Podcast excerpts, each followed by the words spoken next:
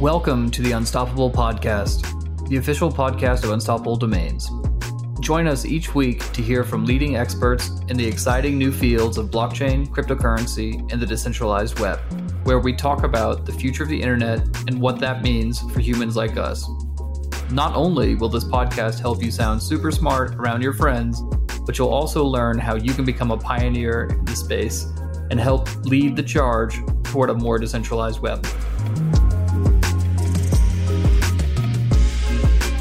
Hey, everybody, welcome back to the Unstoppable podcast. I'm your host, Diana Chen, and I'm joined today by our guest, Isaiah Jackson. He's the author of Bitcoin and Black America. I've been following him ever since I got into the crypto space earlier this year, bought his book, and I've just been sitting on it for a few months. Finally got a chance to reading it, and it's spectacular. So I knew I had to get him on the podcast, and I'm really excited to have him here and have the opportunity to talk to him about uh, his entire crypto journey, which started in the early, early days, and uh, what he's up to today, and then with his second book coming out soon. So, welcome, Isaiah. I'm so happy to have you here.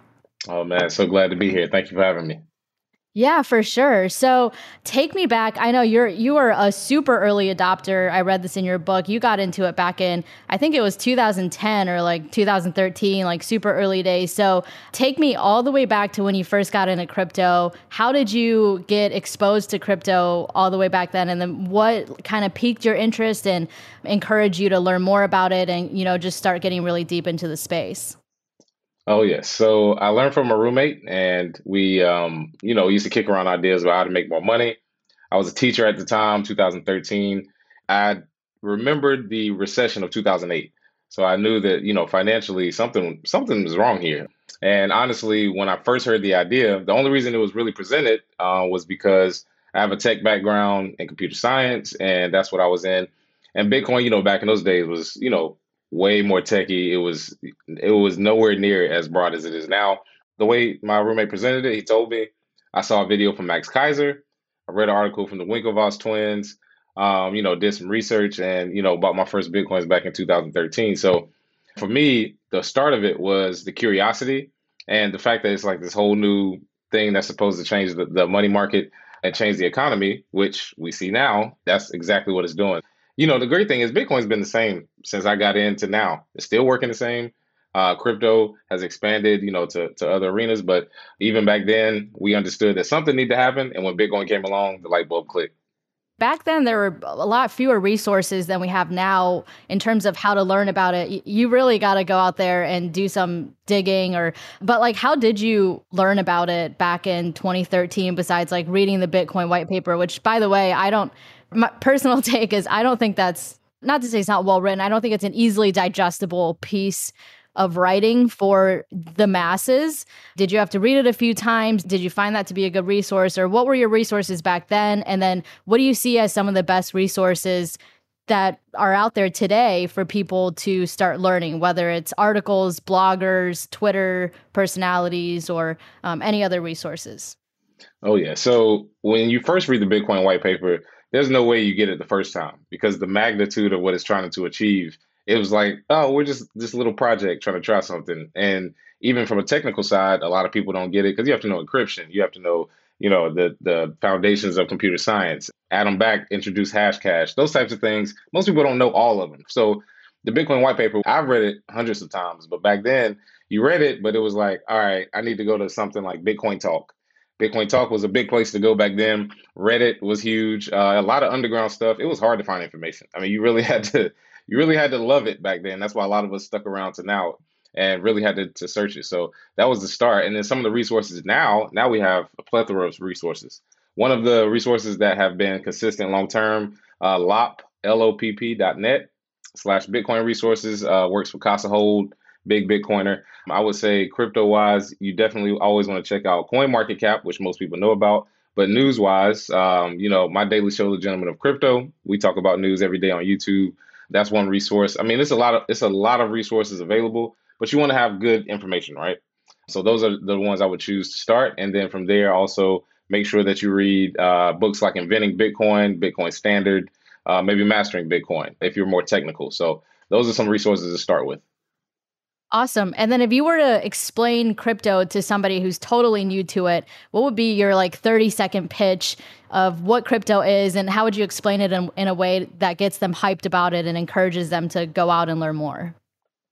So I always say uh, Bitcoin or crypto is money, and money allows freedom. And the only way we can get there in the future is through this new digital currency. And you can choose whichever one you want. I usually stick with Bitcoin, and then I try and go from there and let them see the numbers or tell them the numbers and say, hey, Bitcoin's the best performing asset of the last decade. And long term, mostly everything that is liquid will sort of be on a Bitcoin standard. So you really don't have a choice. You can either get on it now or you can be a consumer later. And most people are interested then where they're like, what? I don't have a choice. so they're kind of like, what, what do you mean? And I think once they see the momentum that has picked up in the market and where we're headed, they get it uh, from there. So try to keep it short and sweet and try not to confuse people because most people they're not technical, but we do have the stuff in place to make it easy. Yeah, for sure. So other than just, you know, being confused about all the technical things going on, what do you see as some of the other major roadblocks that it's preventing mass adoption of crypto? Well, we're we're using media, but I would say mainstream media maybe because a lot of people I talk to, they always bring up the fact that, hey, I saw this on CNBC. Hey, I saw this on whatever, whatever. Usually it's conflicting things, so they don't know which way to go. And a lot of times, uh, we always say in our community, do your own research. And the reason we say that is because if you listen to media, you'll be up, you're down, you know, your, your heart, heart rate will be up, uh, you'll lose hair thinking about the price and what's happening next. So I think media may be one, even though that's their job you have to get over that and do your own research. Um, I think another thing holding holding it back is regulation. I think regulation is so far behind in the U.S. I would say, but it's so far ahead in other countries. It's like why can't we speed up? You know, it's sort of this thing like, hey, I like the innovation, but let's slow it down. Let's stop innovation while we figure it out. And it's like that's never going to happen. So I think those two things have slowed it a bit, but it hasn't stopped it, right? Um, we're at a point now where Bitcoin's almost sixty thousand, and nobody's really you know, super excited. They're like, oh yeah, this is in- inevitable now, and the crypto market seems inevitable. So I think those are you know slowing it down but not stopping it. Can you just give people an idea of like what you mean when you say regulation in the US is so far behind? Like what are some countries that are farther ahead in regulation and then what are like some of the areas of regulation where, you know, like the US government really needs to step it up ASAP and get moving on it so that we can actually make more practical uses of crypto? Oh yeah, so I don't want to, you know, make a broad statement of the entire U.S. per se, because we do have Wyoming, which is has a blockchain sandbox. They've had, you know, very uh, favorable rules and laws for the uh, blockchain space. Florida, Mayor Suarez is basically creating a Bitcoin city in Miami, which I just came back from and plan to go back. Uh, so, you know, I, I don't want to say the entire U.S., but I think it, that's the point. Is like, why is it in different places? You should be able to coordinate a way for us to be ahead, because if this is the future you have countries like China, where basically they, in my opinion, are moving towards a Bitcoin standard. You have countries like Korea, where they've had better regulations in place to build out exchanges and people are using it. Uh, you even have countries like Nigeria, where they have, I think, the third most volume of users. They haven't necessarily had good regulation, but the people want to use it so much, uh, they've had to change. And that's what I think the U.S. has to understand is why even get to that point. we don't even want to get to the point where people are like, hey, we only want to use crypto. Why are you not allowing this? You should just go ahead and let it happen, let innovation happen, and then regulate based off of the mistakes people have made. Inform people, but I don't really believe in keeping adults out of a open money system, which is what we're building. It's a bit of a chicken or the egg problem, right? Because it's like the government is maybe waiting for pressure from the people to set the regulation, but then people aren't going to use crypto until there's regulation because they don't feel like it's safe to do so. Yeah, and it's it's weird, but at the same time, with the value increase, we know we know what happens. People come into the market, network effect, and I don't think they'll have a choice at some point. Uh, they'll have to do something. So it's like, why not start now? So we're starting to see regulations, but it's kind of, I don't know, kind of iffy. I've seen some stuff that I'm like, hey man, calm down on trying to make you know certain things illegal without knowing you know the process. Like I don't know how they're going to do airdrops with taxes, or I don't understand you know NFTs with securities. You know what I mean? Like it's it's kind of hard to figure that out in you know less than a few years. So we need some time, but we'll be all right. All right, well, let's move on and talk about your book, Bitcoin and Black America. part one is out already. It's it's been out since 2019, and then part two is coming out. Pre-order is already available, so you can go ahead and pre-order the book. And then, do you have you set a date when it's set to ship, or do people know that yet? Uh, yes. Yeah, so currently, we're looking at April 17th for the uh, ship date. Uh, I had to work out some things legally, um, but everything's all good now. We got to go. So shipping April 17th. If there is a delay, there will be you know contacts. But yes, pre-orders already now. I can't wait for people to read the book. Uh, there is some pushback. Uh, the first one was a little popular, so there has been a lot of pushback. Been fighting some silent battles, but we're through it now. In the second edition, I can't wait for it. All new information, seven new chapters, a broader Black blockchain directory, and I think there's a lot of information in there people overlook that uh, they can they can find very useful, even if they're not a part of the Black community. Got it. So is part two going to be a little more advanced than part one? Is it building on those topics or is it just like an update based on, you know, what's been happening? The space is moving so fast, you know, so it's like you got to constantly update that information. Oh, yeah. Uh, so since the book was written uh, a few months prior, it sort of is showing what's happening now. It, I, I, I can't wait for people to read so they can look and say, hey, did he just write this yesterday? because I was writing about this stuff six months ago and now it's happening. So I think that was sort of a, a blessing in disguise. But the book itself is uh, a little bit of an update, but more of just a step up in, in information. Like, for example, I feel like most people have heard of Bitcoin, maybe even own a little bit, maybe own a little crypto. But, you know, things like having your own node, that's important. I think that's that's how you actually build the decentralization having a private wallet, being able to generate your own keys. Uh, what do you do in Bitcoin and marriage situations uh, as far as long term generational wealth? Uh, people don't know these laws exist. They don't know if there's a separation, this happens, or if you stay together, how to protect it. I have about 40 different countries that I discuss as well because remittance payments are becoming big. So, uh, much bigger thought process around this. And of course, with people reading the first book, I think in the second book, uh, it's like a 200 level course in college. If you read the 100 level, 200 level is a step up, and I, I hope more people can learn just like they did from the first one. One of the things I love about your first book is that there's so many practical cases. Like you really talk about Bitcoin and cryptocurrency in a, in a very practical way, which I think is really missing out there. And that's one thing that I think is preventing people from getting into the space is they can't wrap their minds around the use cases for it. And you really break it down in your first book. So I'm looking forward to reading the second one too and seeing more of the use cases. Take me back to when you were you just got the idea to write your first book. What inspired you to write a book?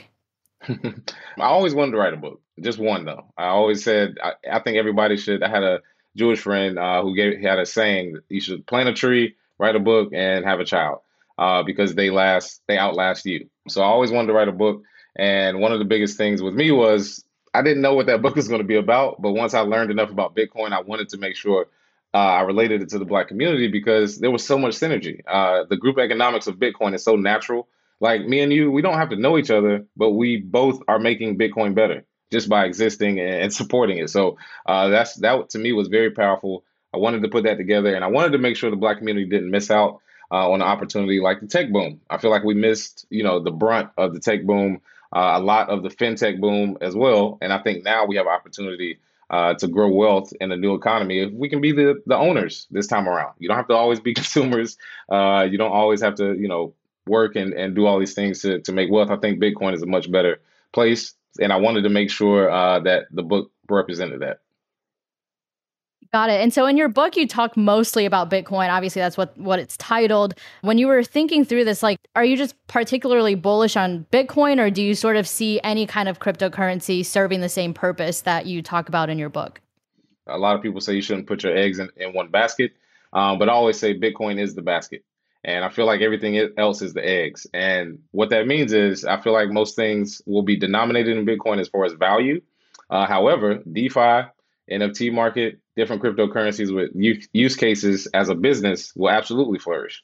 Because you know a lot of people look at it as hey this is maybe centralized by a foundation or a person. But what i always say is like businesses are. If a business is if a business flourishes and crypto is what they use as as their method they're going to flourish as well. So definitely interested in other parts of the market, but I just think that the foundation of it will end up being Bitcoin, and that other things that will be valuable will be valued in satoshis at a certain point.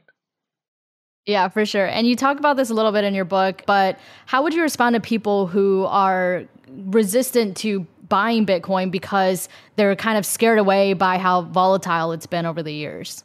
Ah man, yes, volatility. I love, I, you know, I love when people bring it up simply because it's one of those subjects that's been argued all eight years I've been in Bitcoin. I mean, literally, never had a, conversation without it. And what I want people to understand is that two main statistics about volatility. One, if you've bought Bitcoin and hold it for at least three and a half years, you're in profit. Every single person. Second, 99.7% of people who have bought Bitcoin ever are in profit right now. So when people say volatile, I always say, well, it depends on your time frame. If you think to yourself, I'm going to buy this and flip it in three months, you might have a tough time. Uh, but if you think about holding or buying and holding long term, maybe dollar cost averaging, uh, the numbers are there. This is a layup investment. This is a future currency that is scarce. So the value you can see the value proposition is there. So I just think uh, when people say volatile, it's like mm, not not if you're doing it for the right reason and holding it. So I don't ever really have that argument with people. I tell them those two stats, and then from there they're like, well, hmm, I should just buy it and save it, right? It's like yeah, it's it's it's not something you throw around because you have to have that first property store value as money before you can get to medium of exchange and then unit of account having read your first book, my opinion is I, I, think everybody who's interested in crypto should read it. But when you first wrote the book, who was your intended audience? Was it just the black community, or was your intended audience, you know, like you want everybody, you think everybody can benefit from reading it? Oh, yeah. I absolutely thought everybody could benefit, but I had to put it out to the black community as a signal like, hey, we need to be a part of this too. Also, my family is the black community. And that's the thing is if I'm writing to my family, which was, you know, my initial crowd, and then as the book got bigger, I'm like, yeah, I want to write to everybody. I started realizing the parallels between black community and others. So at that point, it was a no brainer. You might as well come up with uh, results in your or or plan in your community so that other communities can can use it as a template. So uh, it worked out that way. And again, when people say, uh, "I'm not black, can I read it?" I'm like, "Yeah, absolutely. It's it's just a blueprint in my community, and you can use it for yours." One more quick question before we dive into the meat and potatoes of what your book is actually about. One interesting thing about your books is I, I believe there's only a limited supply of them, right? So once they're sold yes. out, they're sold out. There's never going to, be, okay.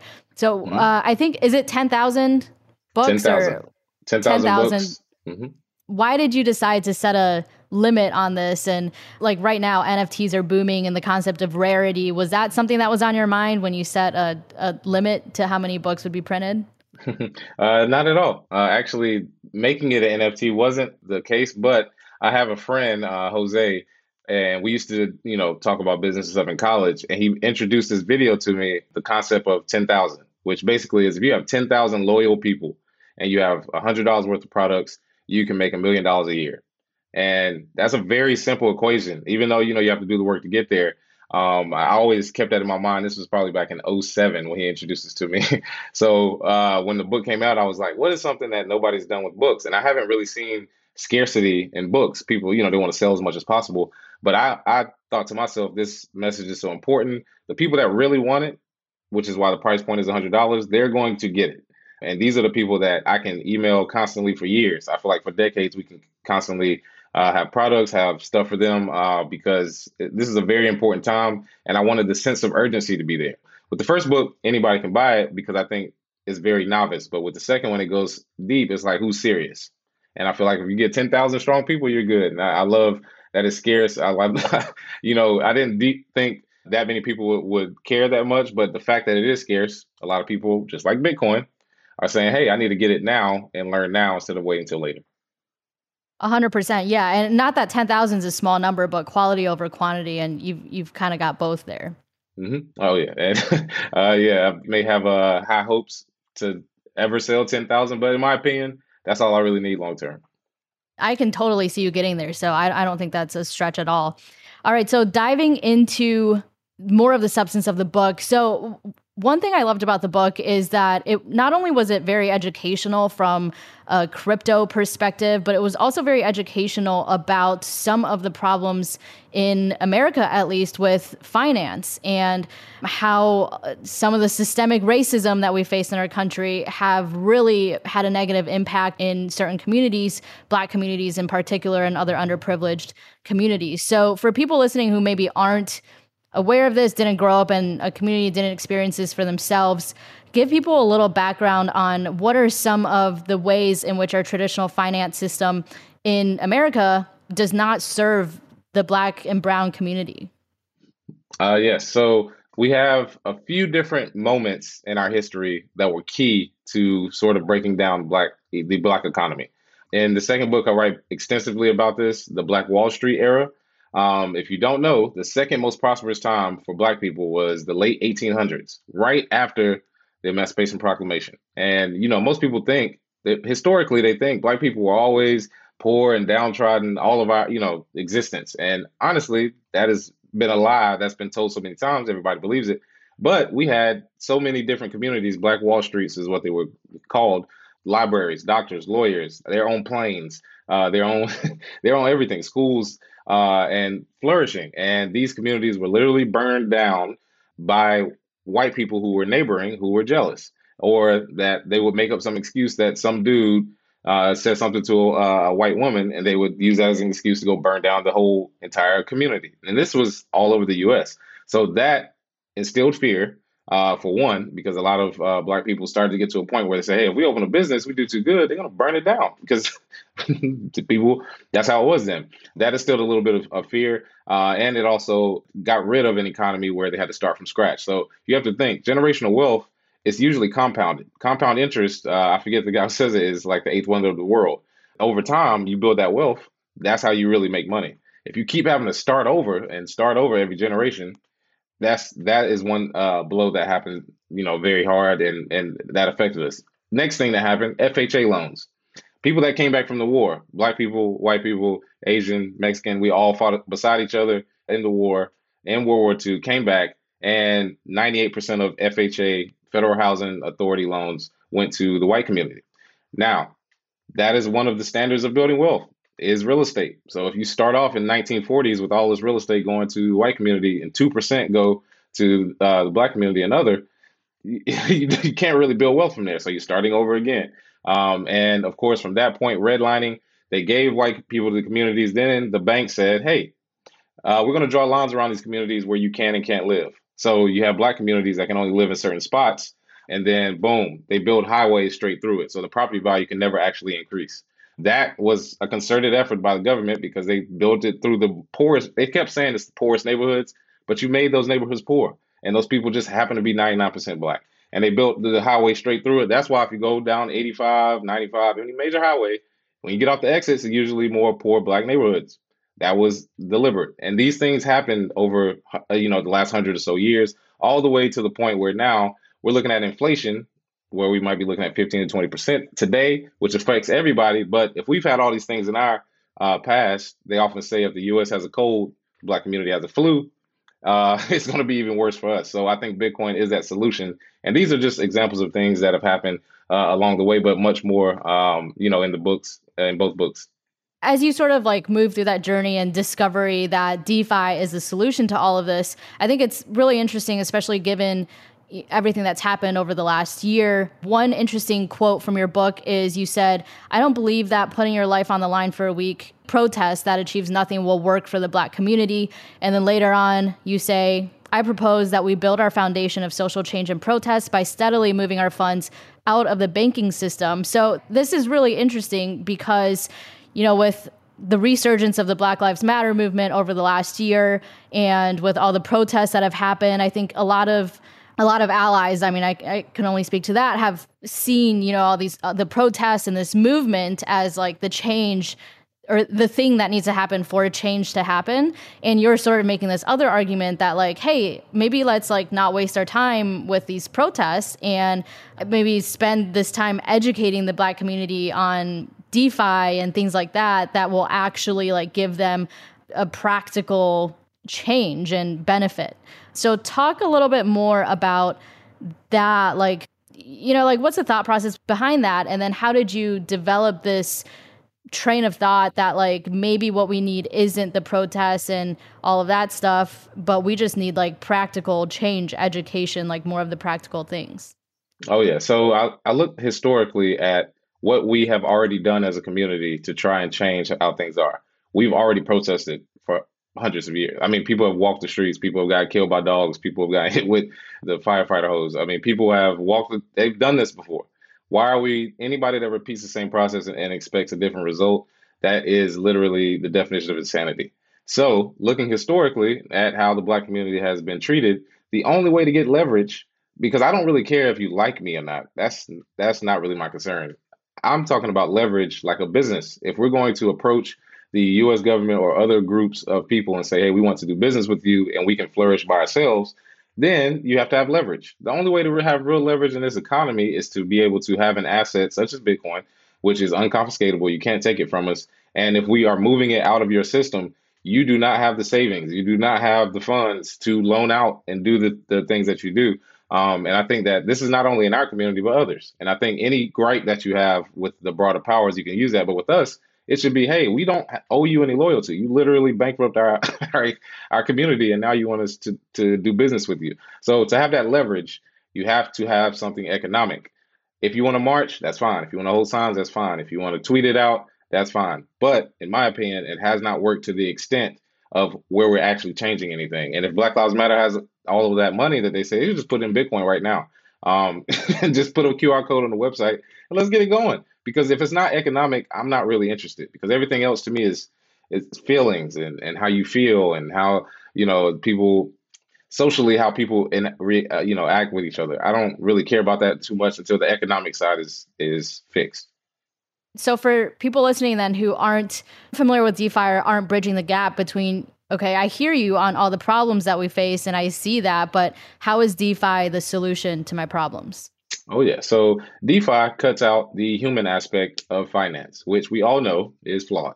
There's greed, there's racism, there's whatever, etc. Anything that involves humans is going to have that. Now, when you have code as law, you can, in a decentralized fashion, have a financial system that does not need the input of whatever, you know, KYC or know your customer things that they have. So D- DeFi is basically the promise that you can get a loan if you have the collateral. That's it. Doesn't matter what color, age, uh, country you live in, none of that. DeFi gives you the ability to participate in the financial system without the human aspect or barriers. So that is to me all important in the future because once you get rid of that, you you can get to a point of freedom and we can get out of this rut where humans are making decisions based on how they they feel or how they don't like this group or how who cares about that? Finance sh- shouldn't even involve that. Keep that for the social side. Uh, but again i need people to understand that economically if you're free um, you know defi and it looks much better than the centralized finance system that we have now. Obviously defi is still in its early days right now. So what are some things that from your perspective still need to develop in defi uh, in order to you know before we get to where we want to be ultimately well, as far as the code goes, we got to stop with the hacks. Uh, we've had about 17 DeFi protocols that's got, gotten hacked in the last two years. So that, you know, doesn't cause reassurance, but you can fix that. That's the good thing about technology. You can scale up and you can change and have actual code that's audited and that works. I think we need more audits. Some of this code is just sort of rug pulls. They get people in, they promise them 80% yield or whatever it is, and then they rug pull, and which that's the immaturity at the beginning. But the same thing was happening with Bitcoin. It happened with every cryptocurrency early on. So once they solve that, and I think also too, once they have infrastructure in place to uh, provide services across the board, like lending, lending is is something huge right now, and I feel like they're building those rails where DeFi is becoming more and more relevant. So you have Aave and you have Maker, and you have these abilities to get loans just off collateral, which is how it should be. But you also do have those issues as well, where you don't really have a strong derivatives crypto market or you know some of the other things in the financial market. So once that's built out, I think DeFi will succeed long term. And more people need DeFi than they need the current financial system. I can promise you that. So the numbers are just getting started. Everybody needs a way to join, and the, the centralized way just hasn't worked. Another problem you talk about in your book is the difficulties that the black community has had with getting funding for their projects and this is obviously a very important thing as we want blockchain and crypto to grow there's more and more projects uh, coming out there so the last chapter of your first book is actually called Blackchain, and Blackchain is a peer-to-peer loan and equity crowdfunding platform that matches Black business owners and with investors from all around the world. So tell us a little bit more about Blackchain. Absolutely. So Blackchain right now looking at the beta launch for June and looking at a full launch uh, at the end of the year. So I wanted to create a platform that combined the DeFi aspects I said with lending with the ability to use Bitcoin because a lot of people don't realize DeFi is not only Ethereum.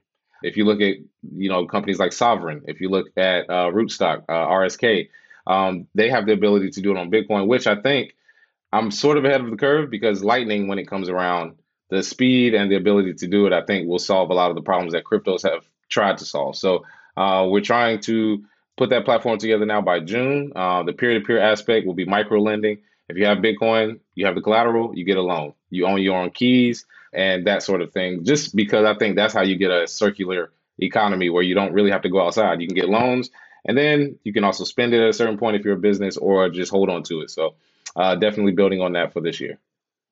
That's awesome. I'm super mm-hmm. excited to see that launch and see how that goes. That's that's really cool. Absolutely. Oh yeah, absolutely. Thank you. Yeah, I'm just wondering too, like, what has been the response from the Black community after reading your your first book? Um, overall positive. Um, I've probably only had a few people who have had disagreements, but you know that makes it better, right? That that gets you stronger. So, um, and most of the disagreements were, you know, they weren't big things. They just didn't understand, and then once they did, they actually ended up agreeing. So, uh, it's been overall, uh, you know, successful uh, as far as the Black uh, Bitcoin and Black America book tour. And most of the people that have told me about the book, a lot of the things in there to me, I thought were very elementary, but they, it was like one little thing that turned the light bulb on for them. Like, oh, this is how that works. You know what I mean? So that was, I think, the best response I've gotten is that for most people, they heard about it, they may have seen or somebody telling them about it, but it was like the one thing that saw or answered their question that got them on their way. Which I'm glad to say I was able to help with that. That's awesome. That's really good to hear. Mm-hmm. And uh, speaking of the book tour, by the way, are you do you have plans to resume the book tour once COVID oh, yeah. is over? Yeah. Hopefully, um, we can get everything resolved by June. Um, the first date, looking at Bitcoin 2021, and then going from there um, all the way to the end of the year. Uh, simply because I think personally, we, we can make videos all day. We I can write books that's fine. But if you can see people in person, nothing is better than a Bitcoin meetup or a place where everybody there can answer questions. You can meet people face to face. So that's sort of why I want to make sure this book tour, you know, is safe, of course, but that it happens over a long period of time. I want to go out the country, see people, and then you can actually touch and see what's going on in their communities. For sure. That would be awesome. I'll keep my eye out for that. And then I want to also dive into your personal journey a little bit because it's you know you were an early adopter and it hasn't been a totally smooth ride as i'm sure everybody can say you know everybody who got into bitcoin in 2013 can say. So You've been through a lot personally since 2013. Um, you've experienced, you know, when you first got into it, it's like none of your friends or peers understood what you were doing and they were maybe skeptical of it. And then you experienced the bear market after you had already bought some Bitcoin and then you got hacked and lost a bunch of money in crypto. So you've been through a lot. Tell me, you know, like what was it that kept you going through all, all of that and helped you to persist and still be in the place that you are today instead of just giving up on it when one of those things happened? Oh, well, I've always been a fighter. So uh, it's going to take more than that to stop something I actually believed in. Because again, most people think of it as a way to flip it or trade it or a quick investment. I actually believe what the message of Bitcoin was trying to convey is that, yeah, we need an alternate financial system. He who holds the gold holds the power, right? So we have to figure out a way where there's not some central uh, way of the, them doing it. So losing money, uh, having different things happen, almost getting robbed. I didn't write about that in the book, but that's happened before. So all of these things, um, you know, to me were just like that means I'm on the right path. If stuff is in the way, it's like all right, I must be on the right path because it, I mean, honestly, I haven't heard of anybody that's been successful without struggles. So if you stop as soon as something happens, it's like well, you basically cutting off any chance of success you had and just seeing this thing through which to this point has worked out, and I think long term it will as well. So it takes a lot to to stop me, uh, and I, I just don't think those things should stop anybody. Again, like you said, the hack. Uh, that was one of the things that for most people they're done. They're they're out forever. But actually, you know, I didn't lose any personal bitcoins. It was a an exchange, you know, like in the book I described that allowed it to be sent away. My security is actually better than theirs. so I was actually confident about that. Like, hey, this happened, but I've proven to myself, you know, I actually kind of know what I'm doing. So uh, yeah, it's it's tough. You got to go through some stuff. You got to pay tuition on certain stuff, but it happens. And I'm glad I'm I'm still here. Yeah, and you share a little bit about that in the book too, like some of the lessons that you've learned. But just for our listeners here, like what what are some of the important lessons that you learned from going through all of that, and maybe share some tips for people that are just getting into the space today, so that they can set themselves up for success and not have to go through the things that you went through. Yes. Oh yeah. So uh, use a VPN whenever you're. That's just practical any internet usage. Uh, use two-factor authentication on any exchange that you use. Uh, anytime you download a wallet, make sure that that wallet is from the actual website and not some you know third party that can get your keys. Uh, same thing with hardware wallets. Make sure it's from the website, not Amazon or some other place uh, where they can steal your keys. Uh, I would also say, from a security standpoint, that's the most important thing because who cares if you make it you know all this money with Bitcoin or if you have all of this wealth if somebody can just take it, right? So you want to make sure you have that. And I would say it's, it's mo- more important to me uh, than most people, but you should honestly make sure that everybody around you owns Bitcoin and knows about it uh, because that's security as well. It's like, oh, if I don't have the resource, somebody else can. If you're a lone wolf walking out here, I understand. But um, for most people, having that group around you actually helps. Yeah, and I like what you said in the book about, um, you know, I think a lot of people view Bitcoin and crypto as sort of sketchy because it's like you can get, still get hacked, and then you got to like do all these things that you said, like you know, make sure you have a VPN, turn on two-factor authentication, all of these things, which are good Internet 2.0 practices as well, but a lot of people still don't aren't in the habit of doing, and it's really just about like as we learn more and more about the internet as the internet evolves more and more we learn more about how to be safe on the internet. And these are just safety practices that I think right now might seem a little, you know, stringent and extreme to people, but in the future it's just going to be like like second nature. Or maybe if you go talk to a 10 year old you know they're like well this is obvious. Like duh you have to do this. Like how do you not know this? And it's it's more just you know with people who were alive during a time when we didn't have the internet that are still sort of learning about these safety measures. But all of this is just to say it's not that crypto is sketchy or any less secure. It is more secure than the internet that internet that we have today. It's just that we have to train ourselves to have these good, you know, safety and privacy practices in our day-to-day usage. Absolutely. With great power becomes great uh, responsibility. You got to make sure that you can, if you want to be self sovereign, you got to be able to do it yourself. So, good time to learn. And and uh, you mentioned ten year olds being able to do it. I just want to say I am teaching a summer camp this summer. They'll definitely be using two factor authentication and VPNs. So. Nice. Yeah, I, I've had some people on the podcast who have kids and all of them have said, yeah, it's way easier to tell my 10 year old about crypto and NFTs and explain all that to them than it is to explain to my friends my age. So it's the next generation. So, for someone who is from the Black community who's listening to this podcast, or honestly, even just anybody who's new to crypto, what are the first things that they should do right now to get started with crypto?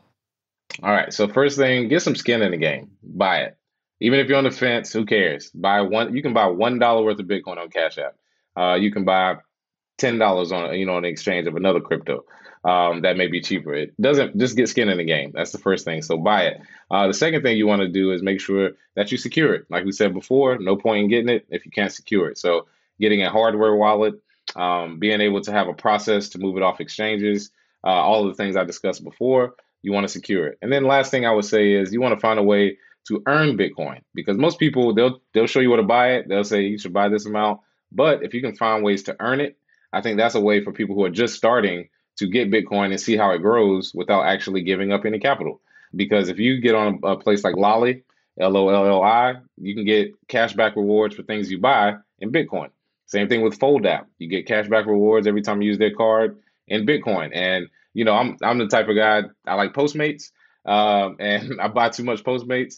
Uh, but every time I do, I get three and a half percent cash back in Bitcoin, which I haven't done anything different. Um, and I think that's where you have to meet people, meet them where they are. You don't have to change your lifestyle completely to get into the Bitcoin space. Just start with those three things buy it, secure it, and then, of course, earn it. So use uh, some of the tactics in my second book. I actually have eight ways to earn it in uh, the second book. It's an entire section on that. And then there's other ways online as well. So you want to make sure you can get your hands on the most scarce asset in the world.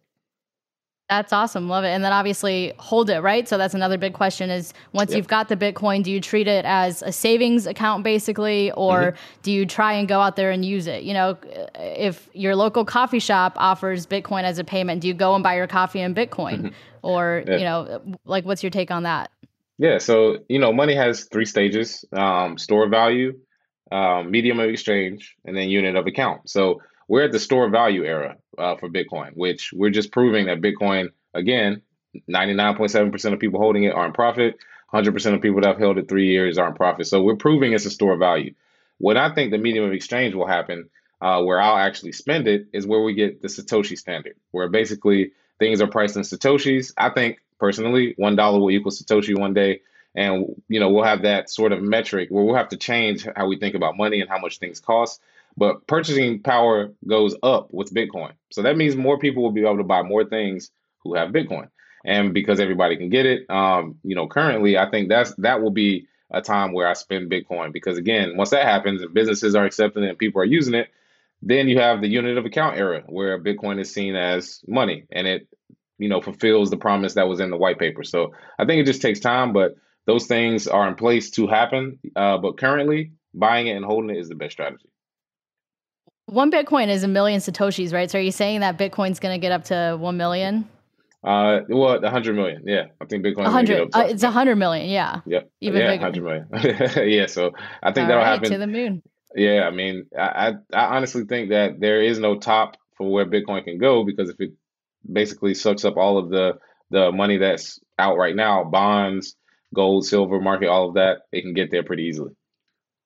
Got it. And then long run, if we're talking like next 10 years, what are things that people should be doing to set themselves up for success in the long run and create that generational wealth that we want them mm-hmm. to create? Oh, yeah. Uh, so with buying it and securing it, you want to make sure, again, you teach the people around you because generational wealth can't happen if nobody else in your family knows your private keys or can access your treasure. You know what I mean? Like you just basically just, it, it's gone away. So you want to make sure that that's in place. If you have a will, if you have a way to to relay that message to family, you want to do that. Also, with generational wealth, you want to make sure that you not only have I wouldn't say a business in Bitcoin, but you should have something related to the crypto industry. Meaning, you should either accept crypto, you should either you know have a crypto law aspect, or if you're an engineer, you should probably be creating smart contracts at some point. That has to be a part of your life because if you can pass it down to your kids, which again, I'm teaching a, a Bitcoin summer camp this summer if you te- pass that down to your kids, they can a- enter an industry that is the future. Before, you know, they don't have to wait 30 years for it to be established and then just hope to get a job. So um, I think that is very important to create generational wealth. Got it. And then last question for non-black allies that are listening to this podcast, maybe, you know, white people who have benefited from the system a little bit, what are some things that they can do to help the black community and to just help even out the playing field in the long term? Um, I would say first thing is if you didn't do anything, don't feel guilty. I hate this sort of uh, narrative where people are like, yeah, you're white, you got it from somebody else, from your parents or whatnot. You should give us a piece of it. It's like, well, they just inherited it. I mean, I I would just say stop the all the crying about being sorry. We I don't care about that. Uh, what I would say is just be fair.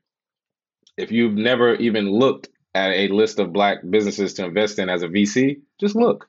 That's it. That's all black people asking is we're working hard, we're doing our thing. It's just you won't even look this way because of stigmas based on the fact that we may not be able to handle money as well, or that in the tech field we can't establish a long term business. So I would say just be fair. Um, just live your life. And for most people, if they do that, um, a lot of the problems that can be solved amongst other communities will be solved as well. I don't I don't think people need to do uh, go over go overboard trying to solve racism by themselves like a superhero. That's pretty much impossible. But if you just be a good person uh, and be fair in your business dealings, I think that is the first step towards the future we all want to see. Well, thanks so much, Isaiah. One more th- quick thing before we go. I always like to end every podcast episode with a segment I call Ex- Explain Your Tweet, which is where I dig through your Twitter account and pull out some interesting or cryptic or funny tweets and give you a chance to explain them. So you've got a lot of good content on there. Uh, the first one I've got is from March 30th. You tweeted, took a digital field trip to the Black Arts District on Crypto Voxels, and this really is the future. Shout out to the creators and artists who made this possible. I've actually never seen this before or heard about it. Can you just talk a little bit more about what crypto voxels are? And then is it separated by districts and you can go to the Black Arts District or how does that work? Yep. So there's districts, they put out new land every week where you can bid on it uh, in Ethereum. Uh, virtual world that was introduced to me where most artists they're starting to build museums with their art where you can click on it you can bid on it through a third party like OpenSea or Rarible or whatever. And the thing I like about it is that the VR game is just getting started. I think there's going to be tons of people who find, you know, a lot of their fun is going to come from putting on VR glasses, have a virtual world, and doing the same stuff.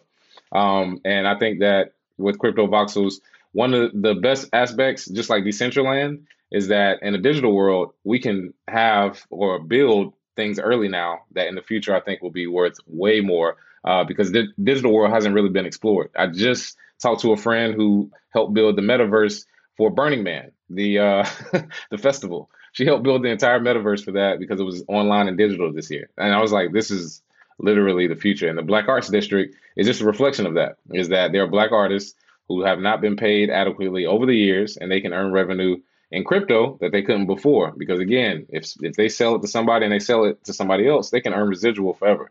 And I think that's good for our community, and we should definitely be out front. And on Crypto Voxels, you can see it, the Black Arts District. That's awesome. I'm definitely going to go check that out. And you guys should too. I always tell people one of the best ways to learn about crypto and get into the space is just try it out for yourself. So whenever I hear about new things like crypto voxels, I always like to go and check it out for myself. Absolutely. It's so much to learn. I can't keep up, man. I know. Well, it's constantly changing too. So it's like once you think you've like caught up, you know, there's like something new going on. All right, the next tweet, this is from March 13th. You said, Moving to LA after 28 years in my hometown changed my life forever. You don't know how to really hustle until you're out of your comfort zone. So, you talk about that story in your book. You moved out to LA to be with your business partner so that you guys could um, really grow the business. But so, are, where are you from originally? Is it North Carolina where you're at right now? Mm-hmm. Yep, originally from Charlotte. And uh, yeah, moved out to LA when I was 28. Stayed there for uh, three years full time. Right now, I'm splitting time. Uh, but yes, LA was man. Uh, if you've never lived in a big city before, you have to adjust instantly. Nobody's gonna apologize for you know running you over. So I think from a business standpoint, it kept me sharp. And then my business partner, uh, which we do the Gentlemen of Crypto together, we basically helped each other in this market together because I was in LA, which made it a bit easier. But yeah, love it. I uh, love the people out there. Can't wait to get back and be there, you know, back and forth. But yeah, move to a big city if you want to prove yourself. I think big cities they definitely you know show who's the strong and who can get stuff done. A hundred percent, yeah, and you'll find more opportunity there too. So it's a win-win. Absolutely. Absolutely. Yeah. All right. And then last thing, it's not a specific tweet, but you've got a ton of tweets about the Bitcoin Classic. This is a basketball tournament down in Miami. Tell people what this is. I've never heard about it before. Yes. Yeah, so uh, just partnered up uh, with my friend Yusuf. He has a, a, company called City of Guards. They do basketball tournaments around the country. And I thought it would be great to have a basketball tournament. One of my biggest loves before Bitcoin was basketball. Uh, I would thought it would be great to have it at the biggest Bitcoin tournament in the world because I'm starting to see a lot of athletes talk about Bitcoin. We just saw the Sacramento Kings today said that they're uh, they can pay any player or coach in Bitcoin if they want. So we're starting to see it permeate through the, the league anyway. So I was like, well, if we have a classic or a Bitcoin tournament uh, where people can play basketball, you know, I show show my highlights on on Twitter just to you know get it going. Because again, I played you know high school a little bit in college, but I think a lot of people just want to find something outside of just the tech part and talking about DeFi, just something to have fun um, and just sort of you know hang out with other people who may be good at basketball. Bring some NBA players, bring some sponsors, uh, grill out and have some fun. Now, are you going? You should. You should come through. I, I just heard it. I just found out about it when I was going through your Twitter today. So I don't mm-hmm. have any plans. When is it? It's this summer, right? Yep, uh, it'll be at Bitcoin 2021. It's June 5th through 6th. The winner wins 25,000 in Bitcoin. Uh, looking for sponsors now. So if you want to sponsor, reach out. And for spectators, it's only 20 bucks, but you'll get to network with some of the best people in the Bitcoin space. Well, it's definitely on my radar. That's awesome. Mm-hmm. Absolutely. Amazing. Okay, well, thanks so much, Isaiah, for being here. It was great talking to you. Thanks for going through your book with me. And I'm definitely going to pre order your second book. And I can't wait to get my hands on that and dive through that. If listeners, if you haven't checked out Isaiah's book yet, definitely go check it out, Bitcoin and Black America, and then go and pre-order the second book so that you can stay up to date on all of this. It's it's you know it's really one of the best ways I think to get into the space in the first place. He just does such a great job of breaking down all the concepts and uh, has so many good practical use cases that I think everybody can relate to and understand at a really basic level. So I, I love that. And Isaiah, before you go, last thing, just tell people where they can find you if they want to connect with you personally. And then uh, feel free to plug. I feel like we've talked about it all already, but summarize it for people and plug the most important things that you've got coming up. Oh, yeah. So, most important things coming up. Well, first, let me say you can find me at Bitcoin Zay on Twitter, at the Isaiah Jackson on Instagram, and at BitcoinandBlackAmerica.com. And the most important things coming up are the Bitcoin and Black America Tour, June through December, the Bitcoin Summer Camp in July, and Community Crypto, my weekly show on Coindesk TV. Awesome. Thanks again so much, Isaiah. Thank you, listeners, for tuning in, and we'll be back again soon with another episode of the Unstoppable podcast. Thank you. Appreciate it.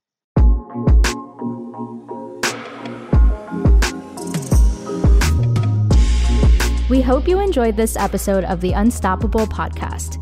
If something we said today resonated with you, please rate, subscribe, and download our podcast and share this episode on social media with your network. And remember, the fun doesn't have to stop when the episode ends. You can continue this conversation with us on Twitter by tweeting your questions, thoughts, and ideas to Unstoppable Web. We look forward to chatting with you, and thanks again for listening.